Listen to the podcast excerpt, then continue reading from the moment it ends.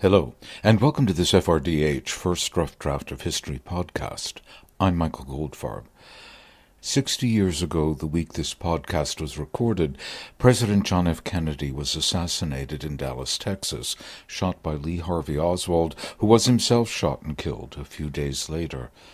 Those of us born in the first years after World War II were old enough to remember the event vividly this week I'm thinking about those days and the expression living memory. It's odd to think that I have become living memory about those days and the era that Kennedy's death overshadowed. But I'm not alone. There are plenty of us repositories of living memory still around, like economic historian Richard Parker. Richard spent three decades teaching at Harvard's Kennedy School of Government. He's a past president of the Americans for Democratic Action, a co-founder of Mother Jones magazine, and most importantly for this conversation, author of a widely praised biography of Kennedy intimate, John Kenneth Galbraith. But before we start the conversation, some news. I have launched an FRDH First Rough Draft of History Substack at FRDH First Rough Draft of History, all one word, dot substack dot com. This written version allows me to be more responsive to news events and do what I do, put news into its historical context. Nothing comes out of nothing, and even smart people have no idea of why a news event suddenly happens. That's what I try to fill in. The Substack, like the podcast, is free, but you can become a paid subscriber or donate. And I really do need subscriptions and donations to keep doing this work. Now, back to the living memories of myself and Richard Parker. Our conversation went down paths I didn't expect, but it began in the obvious place. Where were you when you heard President Kennedy had been shot? I was a senior in high school in Southern California, and I got the news as a public address announcement uh, by the principal. Uh, and it must have been about late morning, 11 o'clock, 10 o'clock in the morning in California, because I think that would have been the right the same time in Dallas when Kennedy dies. And I I I I don't know how to describe it. It became a kind of fraught dream world almost instantly. I remember standing up, and I remember uh, girls in the class cr- uh, crying out, and you know, boys just. St- I mean, their eyes widened. We were stunned. Uh, you know, it, we we grew up in the shadow of nuclear war in that particular part of Southern California where I grew up. This was the aerospace quadrant, the southwestern quadrant of Los Angeles. And so the fathers of many, many of my classmates were either engineers or skilled machinists building bombers, missiles, satellites, all the appurtenances that went with America's capacity to conduct nuclear war. And it had been just the previous fall that we'd all had to practice uh, duck and cover for the Cuban Missile Crisis. I mean, it was just it was just a little more than a year. I think uh, October of '62 was the missile crisis, and November of '63 was the assassination. And so the unworldliness of crawling under our little wood and metal desks in a high school, the north facing windows of which all looked out on a vast landscape of uh, aircraft manufacturing plants and Los Angeles airport. And so, therefore, you know, that area of, Cal- uh, of the United States was high after New York and Washington and the Strategic Air Command on the Soviet missile target list. And so, the idea that somehow we would survive was unimaginable. And we had gotten through it. And now, here, a year later, something even more unimaginable had just happened. And there was no place to turn. There was no flash of nuclear Armageddon, but there was. And it was as if, I think, a kind of atom bomb had exploded in all of our lives and left us not wiped out, but irradiated, kind of we were there our bodies were there our we could see one another it was the same but somehow some part of us had suddenly died and we didn't know what we were living through. We were 17 years old. I similarly um, the principal came over the tannoy in in school and said i have whatever announcement and i want you to all act like americans the president has been shot Mm-hmm. And on the one hand, what does that mean to a 13, 14 year old? I mean, what does it mean? Mm-hmm. The fact that my teacher raced from the room because she collapsed, it, hysterics is the only word. Right. Um, Italian woman, Roman Catholic. So that, that that's part of what made Jack Kennedy Jack Kennedy. Mm-hmm. But it, it is a kind of discontinuity in in your expectations of what the world is. There's a president. Nobody mm-hmm. shoots the president. Right. And I, I, think it's really hard to encompass for a teenager. And, you know, it explains my own befuddlement looking at my parents' reaction, mm-hmm. my mother's especially. I mm-hmm. It was as if her own mother or father had died. Right. And shot, not died. Right. Right. Murdered. Right so there was that stunning first sense and a, a kind of zombie like next several hours and what i remember was that the teacher said i think we're going to dismiss class now and i think all of you should plan to go home uh, there's no reason for school to continue today. And in fact, a few minutes later, the principal came on and said exactly that that the school was going to close and that people should get their books and coats and uh, plan on heading home. And what I remember is the next traumatic, eh, trauma, I hate the word trauma, the next iridescent moment of that day was walking down the hall and uh, encountering a kid I knew who I didn't dislike but didn't particularly like, uh, and I was like, "Can you imagine what's just? It's incredible." And he said, "Well, chicken's coming home to roost," and what I understood in that moment was that his father was a member of the John Birch Society, and for young people, it's impossible to understand that those many years ago, there was an extreme right wing in the United States, and its apotheosis was this little organization called the John Birch Society. And so this fellow 17 year old was voicing the cynicism of his father about the malignancy of Kennedy's administration and of Kennedy coming home in the form of this violence that had taken Kennedy's life a few moments or a few hours earlier. And I stopped and I said, What did you say? And he said, Chicken's coming home to roost. And I slugged him. I knocked him to the ground.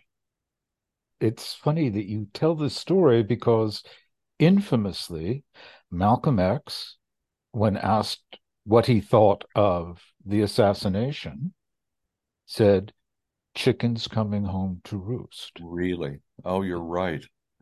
Well, and I, forget, and I forget. I don't know the context in which it. I mean that that quote followed hmm. him for two years until he himself was assassinated. The extreme of of the event brings out, I think, the extremity of people. And you mentioned John Birch Society, Richard. Had had your politics already formed, or you were you kind of brought up in the Democratic family or so I, I mean, you have to understand. I was brought up by an Episcopal clergyman and his wife, and my father was the rector of a very large church, which Episcopal churches aren't normally uh-huh. thought of as big. But when I graduated from high school, there were almost a thousand kids in the Sunday school. That's how big this church was. And my mother once said of my father that he thought that the Holy Trinity was Father, Son, and Franklin Roosevelt. So when you ask, was I brought up in a Democratic household? I was, but it wasn't an uh, you know an Irish Catholic, you know, sentimental uh, help the working class. It was somehow that Roosevelt, an Episcopalian, represented a kind of deep American value system that was democratic in the large D sense, but also democratic in the small d sense. And so I was very much raised with a kind of liberal Christian idealism that was characteristic of mainline Protestantism at that point. As you look back now as a, historian, an economic historian, biographer of a Kennedy, I don't know if you'd call him an inner circle or what, but I mean a Kennedy advisor, someone who knew Jack mm. Kennedy. Yeah. How do you see his elimination as affecting democratic politics? This is such a difficult question because there's the the effect of the assassination on the Democratic Party. There's the effect of the assassination on just the course of American history in the 1960s. It's the most dramatic decade. There's just generally how it affects people's view of what society is. Why don't you choose which of those three paths you want to walk by, down, and I'll bring you back to the other two. All right. Don't, they don't hook up. No, no, that's fine. Um, well, let, look, let me start with the reference you made to my biography of John Kenneth Galbraith, the, the great Harvard economist, who, in fact, was part of Kennedy's inner circle. He was Kennedy's ambassador to India, but he was someone Kennedy looked to routinely for advice on economic policy, but also as Vietnam became an issue in Kennedy's administration for advice on foreign policy. So that one of the things we know is that as early as the fall of 1961, with Kennedy just early in office, his first year as president, he was being counseled by advisors Max Taylor, who was his principal military advisor, Mac Bundy, who uh, was his chief of staff, Dean Rusk, who was his secretary of state, that um, Vietnam threatened to become a falling domino in this giant domino game, apparently, that we were playing with both the Soviet and the Chinese uh, communists. And Kennedy, surprisingly, in private, uh, uh, not publicly, was deeply skeptical uh, of the advice he was getting. And Taylor and uh, Walt Rostow, another one of his senior advisors in the White House, took a trip to Vietnam in the fall of 61 and came back specifically recommending that the U.S. begin to place troops in South Vietnam. And uh, Galbraith at the point at that same point was ambassador to India, and it happened that India was the chair of the three nation committee that was designed to oversee peace in Indochina following the evacuation of the French in the mid 1950s. And so Galbraith, through the Indians, uh, had a great deal of insider information about what was going on in Vietnam and Indochina generally. And his own view, influenced by the Indians' insight, was that it would be a hopeless disaster if the United States thought that it could win a ground war in Vietnam, that the strength of the North Vietnamese and of the Viet Cong and the popularity of the Viet Cong among Vietnamese peasants was such that this would be a, a sinkhole. And we have lots of private cable traffic between Kennedy and the president that bypassed the State Department uh, because Kennedy wanted direct, uh, I'm sorry, Galbraith wanted direct access to Kennedy and used his close friendship with Kennedy to carry via that private access his message, his version of what was at uh, at risk. And so Kennedy, in a very strategic moment in the late fall of 1961, under pressure from his senior White House advisors, agreed to put in 15,000 non combatant troops to Vietnam. But a year later, in the wake of the Cuban Missile Crisis and uh, Kennedy's own uh, growing belief in early 1962 that the madness of the Cold War required him to step back from the brink, made a strategic turn.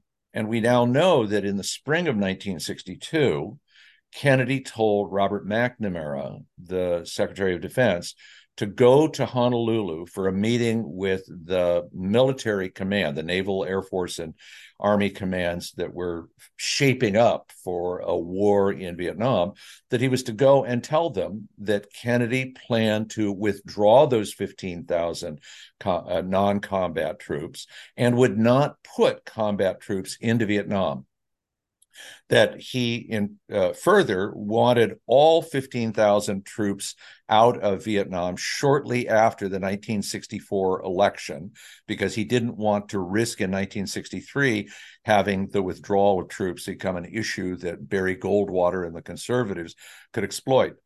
But and here's what's I think so poignant and significant Kennedy specifically told McNamara that he wanted the first thousand troops removed by November 1963. And that's, of course, the month in which Kennedy is assassinated and the troops are not removed. Wow, that is extraordinary. Mm-hmm. So, to your first question, I, I share, after a lot of my own independent research into declassified traffic among Kennedy's advisors, including with uh, uh, Galbraith, but not just Galbraith. Um, and also looking at the exchanges that went on among Kennedy's pro war advisors, that Kennedy was absolutely determined not to get the United States dragged into a war in Vietnam. And that had he lived, the chances of that war were much, much lower. I won't say impossible. I won't say that circumstances couldn't have changed. But as of November 1963, the likelihood of U.S. engagement in Vietnam was on a downward glide path uh, that was about to end that commitment. I was thinking the other day, because I've written about this era a lot, that it's only 90 days, almost exactly 90 days, between the March on Washington for Civil Rights and Justice, Martin Luther King's I Have a Dream speech, mm-hmm. and the assassination. Mm-hmm. And Lyndon Johnson, who didn't have John Kenneth Galbraith whispering in his ear wisdom about Vietnam, went the opposite direction. But on the other hand, he did guilt the country out and the Democratic Party, Southern senators out over the murder and managed to get the extraordinary civil rights legislation of 64 and the Voting Rights Act in 65 passed. And there's a connection there as well. Informed speculation. Would Jack Kennedy have gone as far as fast as Lyndon Johnson did, given the crisis opportunity he was handed? You know, I've thought about that a lot, and I've talked with people like Taylor Branch, uh, who was Martin Luther King's great biographer, um, and uh, also with Fred Logevall, who here at Harvard is working on the second volume of this magisterial re examination of the Kennedy presidency. I don't think that we would have had the Civil Rights Act or the Voting Rights Act in 64 and 65, uh, or if we had them in the in the strength and the clarity uh, with which those bills emerged. It took the murder of John F. Kennedy to pass those particular bills, and I I, I, I do think that for all of for all of the complaints of my generation at the time about Lyndon Johnson, I think that Lyndon Johnson, in the aftermath of John Ken- Kennedy's murder, understood that this tragedy was also an opportunity, not unlike the way that Sumner and uh, others saw the murder of Abraham Lincoln in 1865 and moved quickly over the next three to four years to pass the critical constitutional amendments and the enabling federal legislation that at least began a process of end, ending not just slavery, but the most hideous consequences of inequality that segregation would reimpose. So, you know, I think had Jack Kennedy not been killed, would we have gotten civil rights legislation exactly the way Johnson was able to push it through? No, I don't think so. I think that it would have been a more prolonged struggle. I think Kennedy would have uh, had great difficulty moving that legislation. I, I think Kennedy would have defeated Goldwater soundly in 64 and probably would have come back with a strong Democratic majority in both houses of Congress, but that Democratic majority would still have contained senior Southern senators and members of the House who were utterly committed, absolutely genetically, morally, in, institutionally, imaginatively committed to the preservation of segregation. And as a Northern Catholic Irish politician, I'm not sure that Kennedy could have done what Lyndon Johnson, the Texan, was able to do in those mid 60 years on civil rights. One of the things, you know, when I asked you about the Democratic Party, I was just thinking that, you know, the famous quote, maybe he said it, maybe he didn't, uh, when Lyndon Johnson signed the the Civil Rights Act, we've lost the South for a generation. Well, it turns out it's permanent. It's not a generation. Right. They've lost white Southerners pretty much, except for all those guys, all my friends from New York and Philadelphia who've moved down to the Research Triangle in North Carolina. Um, you know, they they've just lost the white voter in the South, pretty much, or the majority of them. Right. That's one way in which the Democratic Party was affected. The war affected the Democratic Party because its natural intake of the next generation had some severe doubts about the party and if they wanted to get involved as mm-hmm. you did wanted to find people who were against the war what are some of the other ways in which john kennedy being taken off the board to use a modern euphemism mm-hmm change the Democratic Party, how it is today, even? Well, I mean, I I've long been influenced by the idea that the United States has to be thought of in the plural rather than the singular. The very description of the United States is is a neologistic construction that emerged after uh, the Civil War in the late 19th century. Up until then, it was much more common to have the United States referred to in the plural, and it speaks to the distinct variety of regions and the ways in which regions developed in the colonial period that set in place differences in the United States that adhere today. I mean, we talk today as if the Republican Party was not just about the white South, that it's all about white, non-college educated, da da da da da people point to the Midwest and the Mountain States as other Trump red states. But when I went back and looked at the 2020 electoral college results, Michael, what struck me with uh, such force was that when I added up the electoral votes that Donald Trump received in 2020, 80% of them came from states that had been slave owning states in 1860.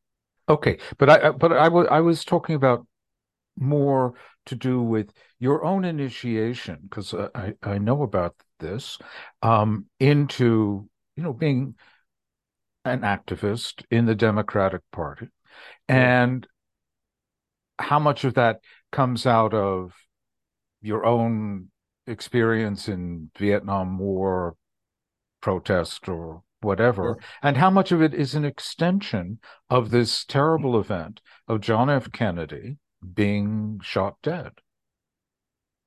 So what what I can reconstruct from memory is this: that by the late 1950s, um, I was already deeply affected by what I was seeing as a teen or even a preteen in the pages of Life magazine and on the little black and white 17 inch TV screen that we turn to for 15 minutes of news at 6 p.m. every night. And what I was seeing as a boy were pictures of uh, whites uh, assaulting black teenagers trying to enter a school in Little Rock, um, of uh, uh of the National Guard and the U.S. Army being called out to protect kids who were my age going to school. This was a world that was utterly alien to me. My my my small encounter, personal direct encounter with racism emblemized by segregation had occurred in about 1958 or 59 when on a summer vacation trip we stopped uh, in Oklahoma City at a gas station and uh, uh I went around back to use the bathroom and came running back to the car, pulled my mother out of the car, dragged her back to the back of the filling station, and demanded that she explain to me why colored water was not coming out of the water fountain marked colored water. I, for some reason, thought that maybe the, the water should be blue or orange or yellow or something. I thought, is this some kind of free soda pop equivalent in this strange place called Oklahoma? I didn't understand because it was not part of my lived experience. But what was invading me was the the pages of Life magazine and CBS Evening News in a way that was as powerful as anything that young people today get by listening to social media or going on YouTube or you know being influenced by influencers I guess would be the the the vernacular today.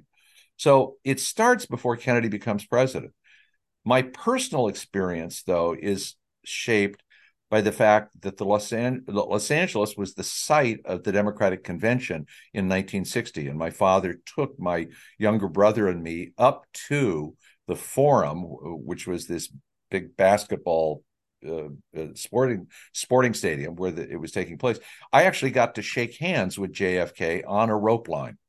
Um, and so at a, I must have been 14 years, 13, just about 14, I got to shake hands with JFK. And so and there's no picture of you like with no, Clinton shaking hands with JFK? Not Richard, not you the, could have become president. Oh, I'm so sorry. I missed I missed that opportunity. And I went to Boys State just like Bill Clinton, but never mind.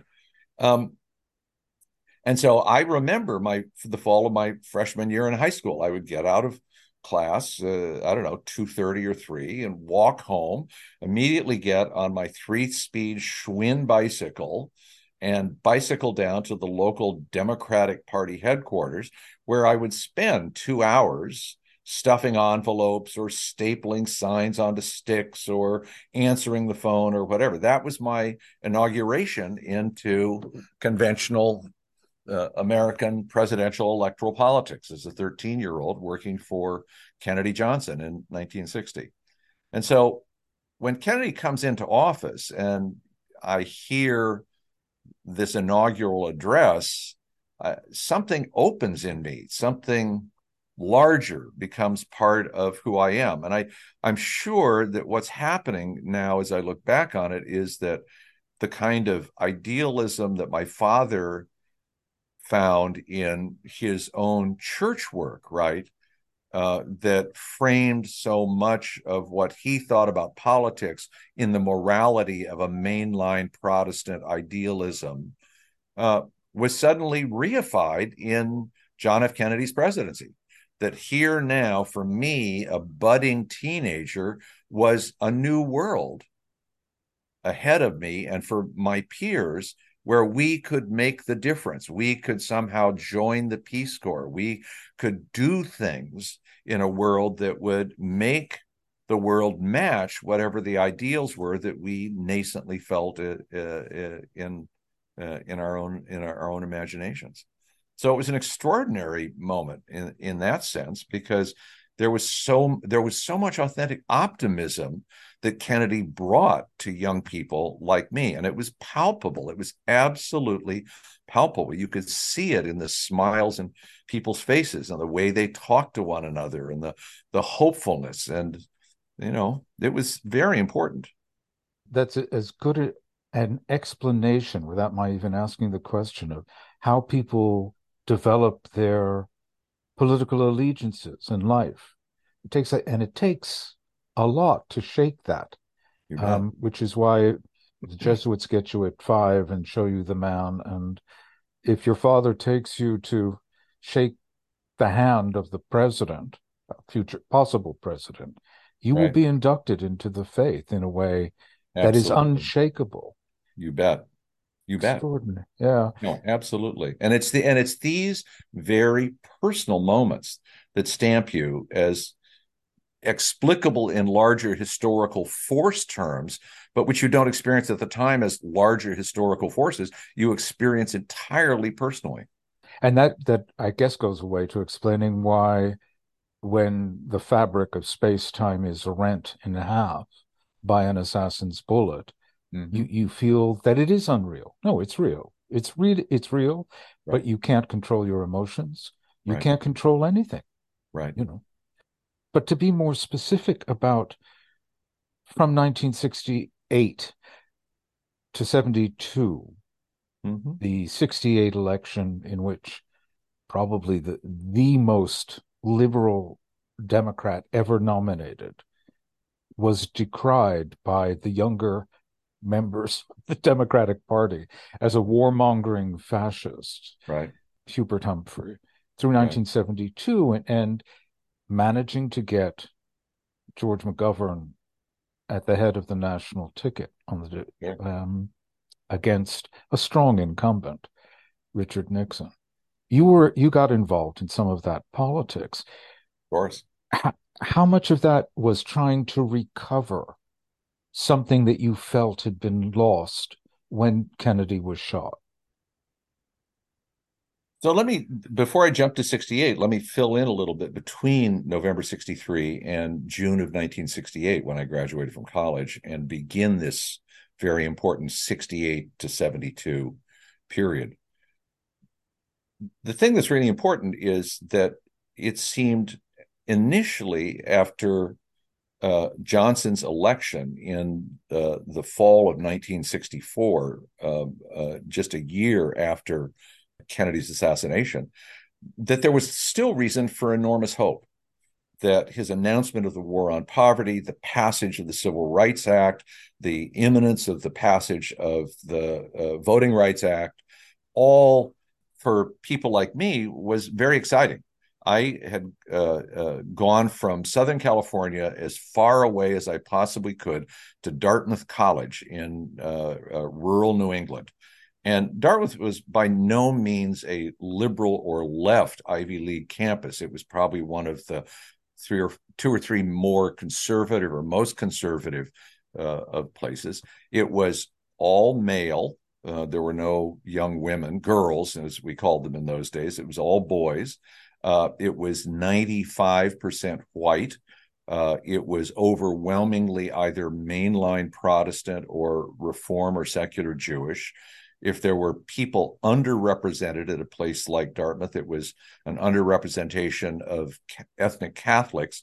And I don't think in the four years that I was there, I ever met anyone who referred to himself as an evangelical Protestant. Those worlds were just not part of it. But it was a world that offered someone like me opportunity. By the time of my sophomore year, I had signed up for something called the Dartmouth Talladega Project, which sent me south to rural Alabama to work in 1965 in uh, uh, uh, a Vista project in uh, southern in north northeast Alabama. By the time I got to my senior year, I had signed up to go back to Alabama to teach at Miles College in Birmingham, Alabama. Uh, as part of a very liberal attempt to draw young, uh, bright Ivy Leaguers into helping a historical historic Black college recover accreditation. Uh, so I ended up uh, teaching uh, a class in Introduction to Philosophy and also joined the Miles College Marching Band, the only white member of a 120 member marching organization, in which I largely made a fool of myself, but was the source of enormous uh, uh, laughter for uh, a lot of folks who saw the Miles College Marching Band try to perform with me in it at halftime at a number of football games. Um, but those experiences of actually being in the South and of beginning to differentiate parts of the South from one another to understand the complex layers. Uh, I, for example, at one point suggested to a couple of my friends at Miles that we should spend a weekend and drive over to New Orleans and just check out New Orleans. And my black Alabamian friends looked at me and said, There is no way that we are getting in a car with you, Richard, and driving across Mississippi to to to New Orleans unless we put you in the trunk or on the floor and cover you with a blanket. There, I mean, the sense of the danger that Mississippi represented to Alabamians was was palpable. That was one experience. The other was we uh, were there in the fall of 1967, I guess. Yes, fall of 67, when Martin Luther King actually had to come back and serve like two weeks in jail in Birmingham, Alabama, for crimes he'd been convicted of four years earlier. So King is at the Birmingham jail. Uh, and uh, we're organizing uh, marches in support of Dr. King. And then we uh, uh, shift our focus to trying to desegregate a restaurant called the Catfish King, which had decided that the 1965 civil 64 Civil Rights Act just didn't apply to them.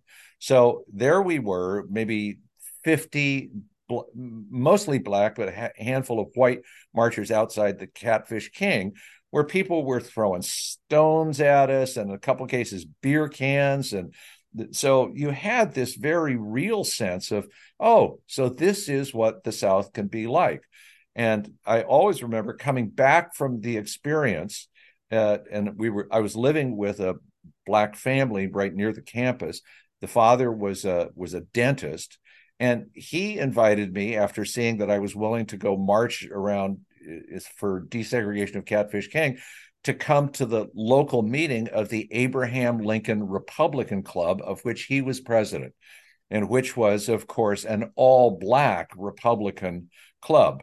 So I have memories of the Republican Party in the South that are actually quite affirmative but represent a different time and a different Republican Party than the one that dominates Alabama and the South today. Mm. So, hmm. anyway, all of that's going on. At the same time, everything about the war under Johnson is from the point of view of people like me getting worse and worse. And so I'm participating in uh, uh various demonstrations. I go down to Washington uh, to march finally, in the spring of 1968, my senior year, I go down to Boston and I at a large rally in uh, uh, on the Boston Common, attended by 20 or 30,000 people. I become one of about 50 young men who choose to hand in their draft card.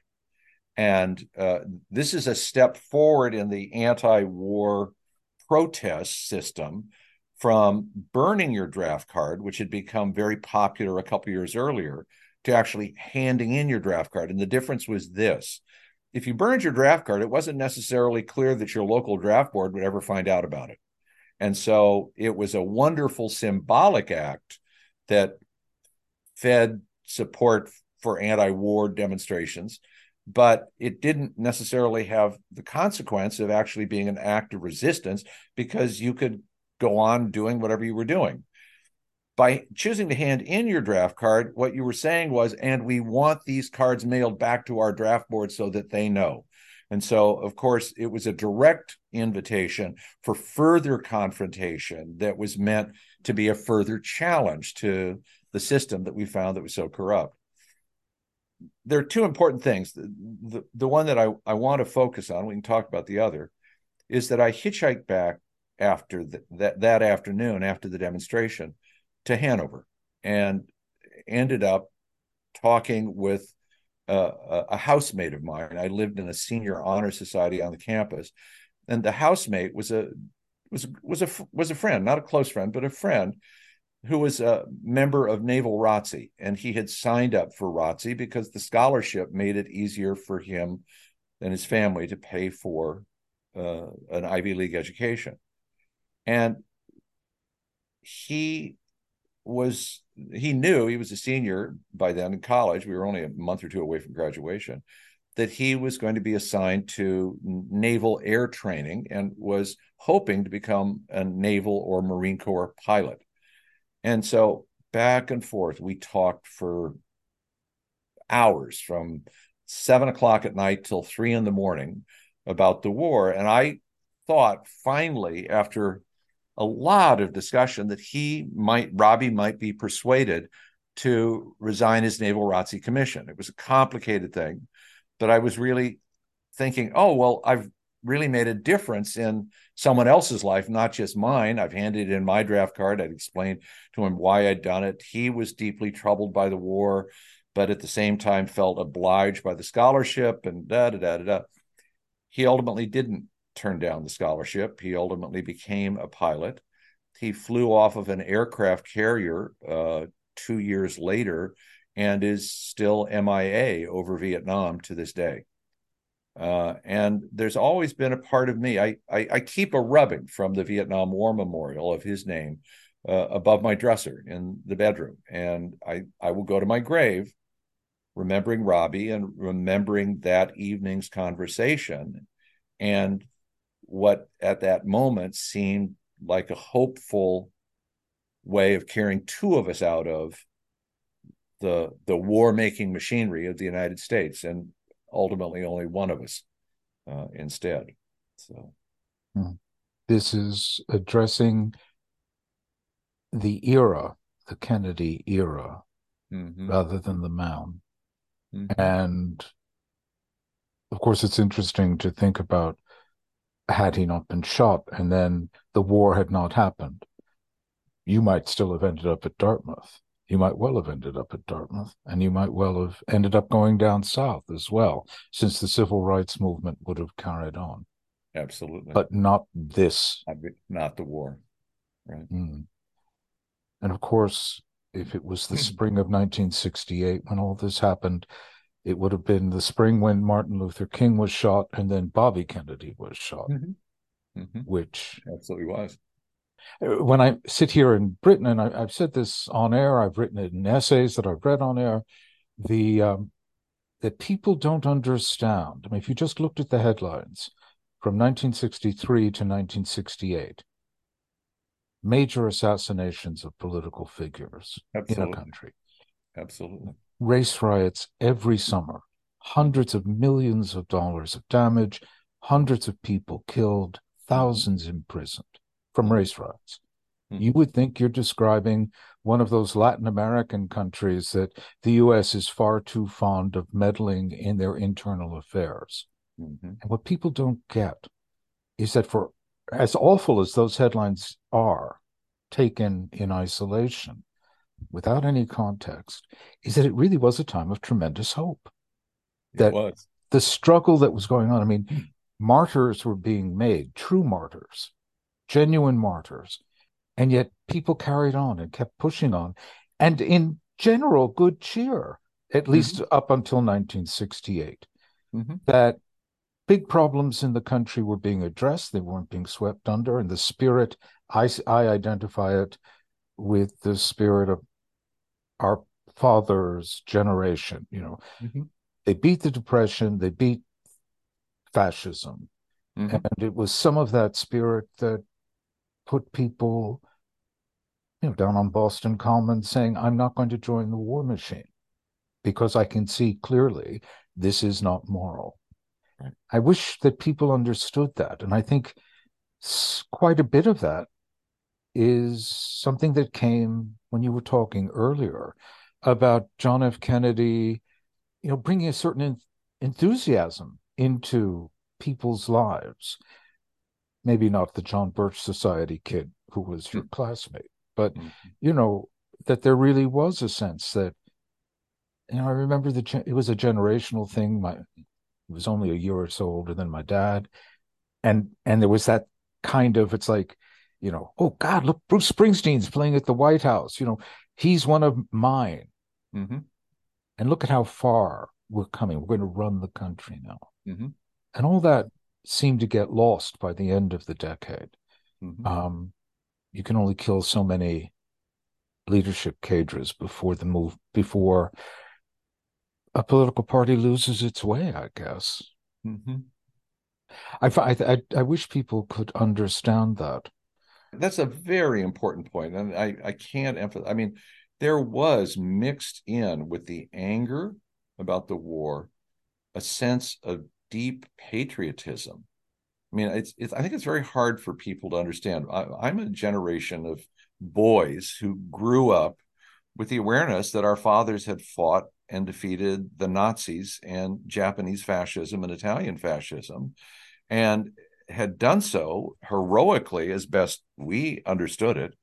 I remember that one of the most popular TV series in the 1950s was something called Victory at Sea, which was a, a, retelling through documentary footage of the U.S. Navy's uh, role in the Second World War, and the music for it was composed by Richard Rodgers, the great Broadway composers, and so it had swelling chords and you know lyric melodies, and I mean, I my heart still beats a little faster just thinking about watching what was told to me as the heroism of America's fighting forces uh, fighting against these uh, figures of enormous darkness and winning. And for me, the and I think for a lot of the young people of the 1960s, the horror of the Vietnam War was not that we were fighting, but that we couldn't create a story that made us heroes.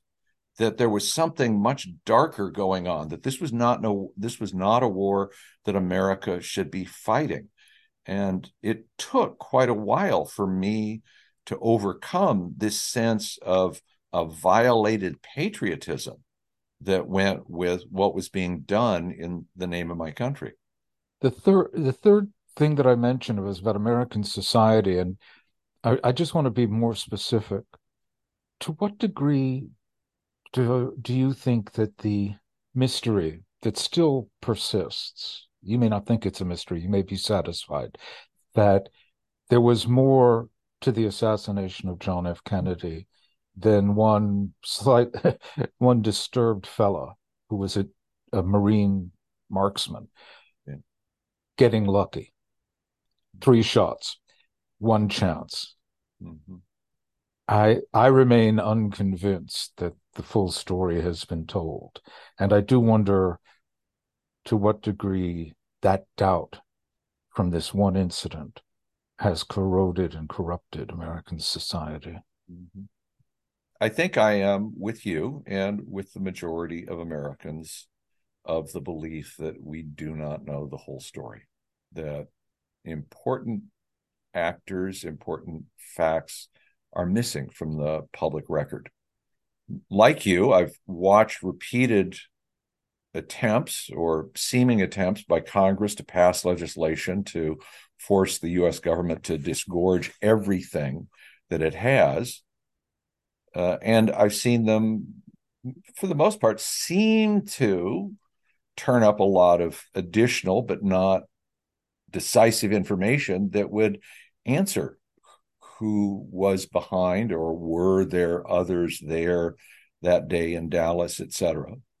And I'm still shocked that as recently as the Biden administration, there are some papers that remain classified for reasons that I do not understand this long after the event. But I've also reached a point, Michael, where I feel like it's important to just move forward.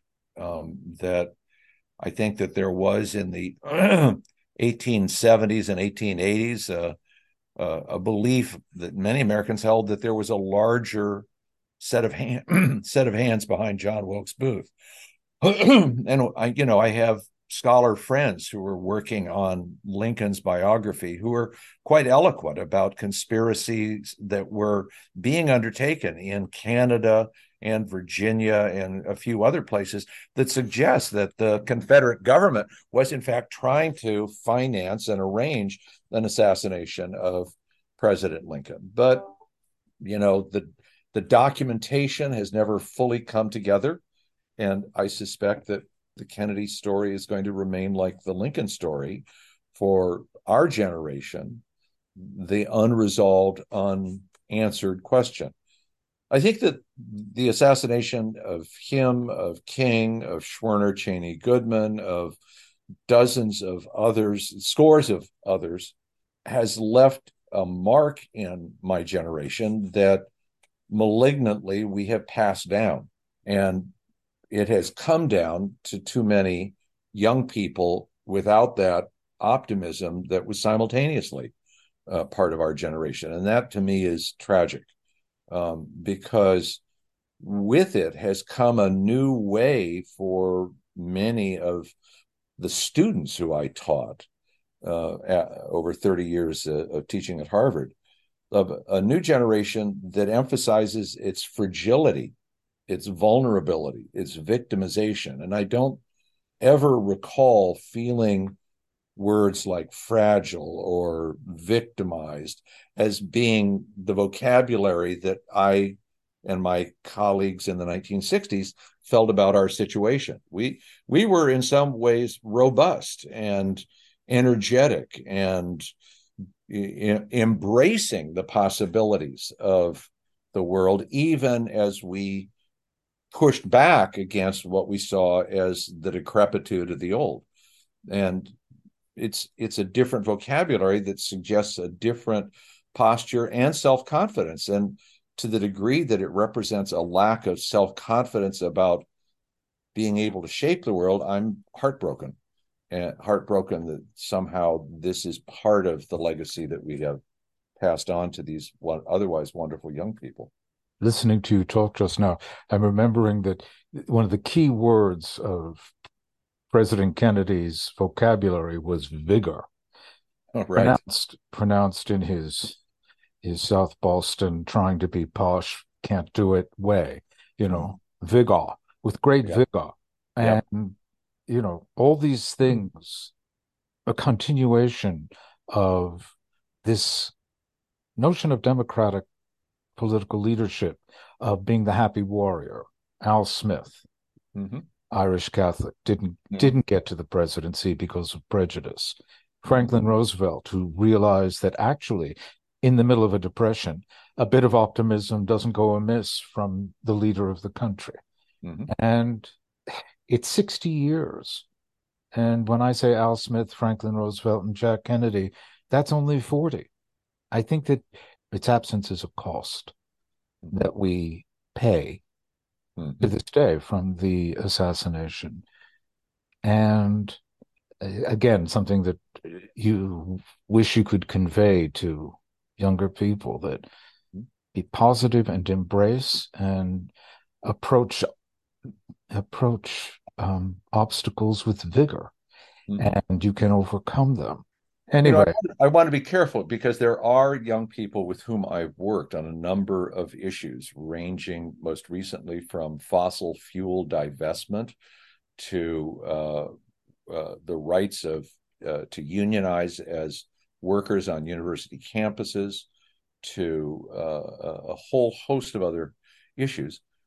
And they do have that kind of tenacious courage that I think was part of the best of my generation.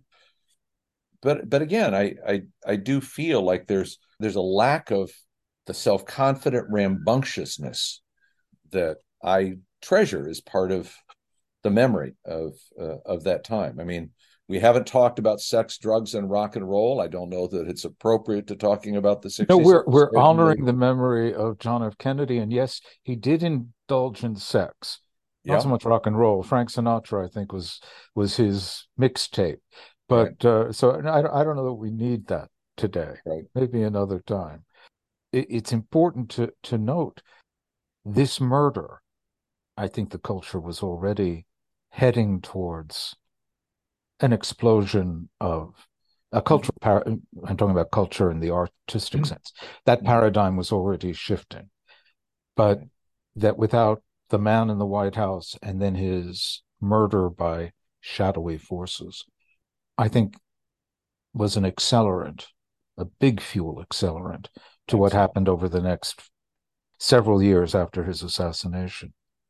Michael, the way I, you know, I, I think about it as an economist, and I also think that Franklin Roosevelt had created a long presidential cycle in the 1930s by structuring a new political coalition that created Democratic majority, this strange hybrid uh, confection of the white South plus ethnic Northern Catholic workers and a res- residual white Protestant uh, Midwestern uh, base.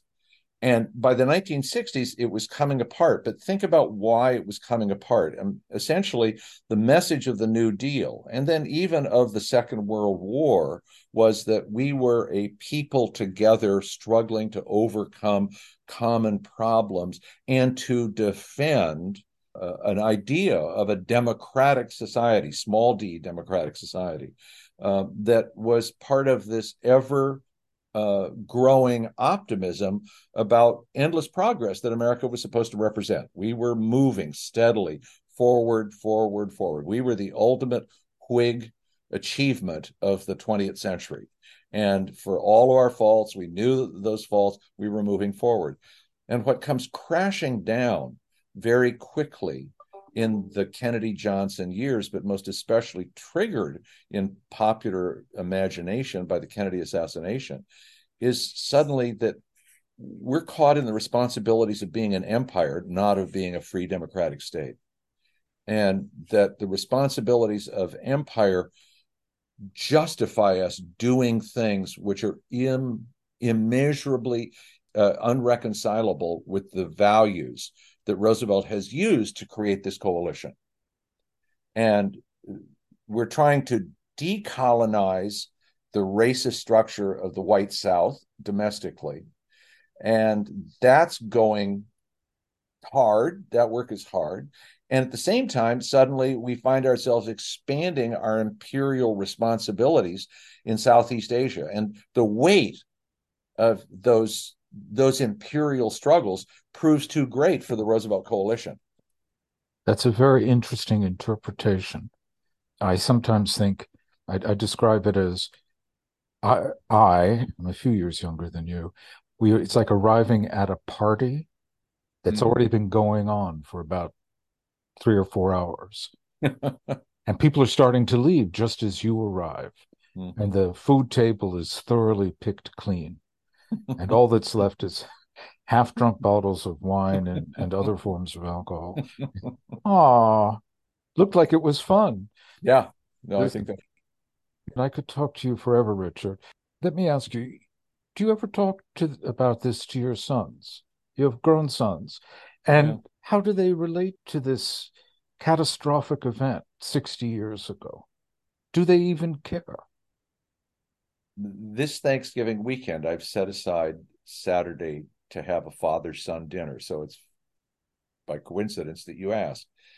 I see them now as both grown young men. One's 31 and launched on a successful uh, legal career, and the other's uh, 26 and in medical school, and soon enough will be uh, a doctor.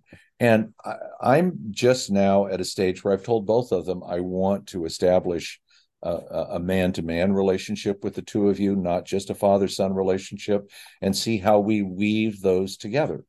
And they've both been really responsive. I think they don't know quite what dad has in mind. Dad isn't entirely sure that dad knows what dad has in mind, but telling some of this story to them in a way that I hope at 26 and 31 they can hear with new ears that that they can better appreciate some of what it was that shaped me but I I'm glad you've raised this question because it's a it's a subject of conversation that is going to be further explored in just a matter of days. I'll report back to you. Richard Parker, thank you very much. Delighted to talk with you, Michael, as always. And that's all for this FRDH podcast. Please do as Richard Parker will do this weekend with his sons and share our stories from that time with someone younger living memory. It's a precious thing to still be alive and remember. Thanks.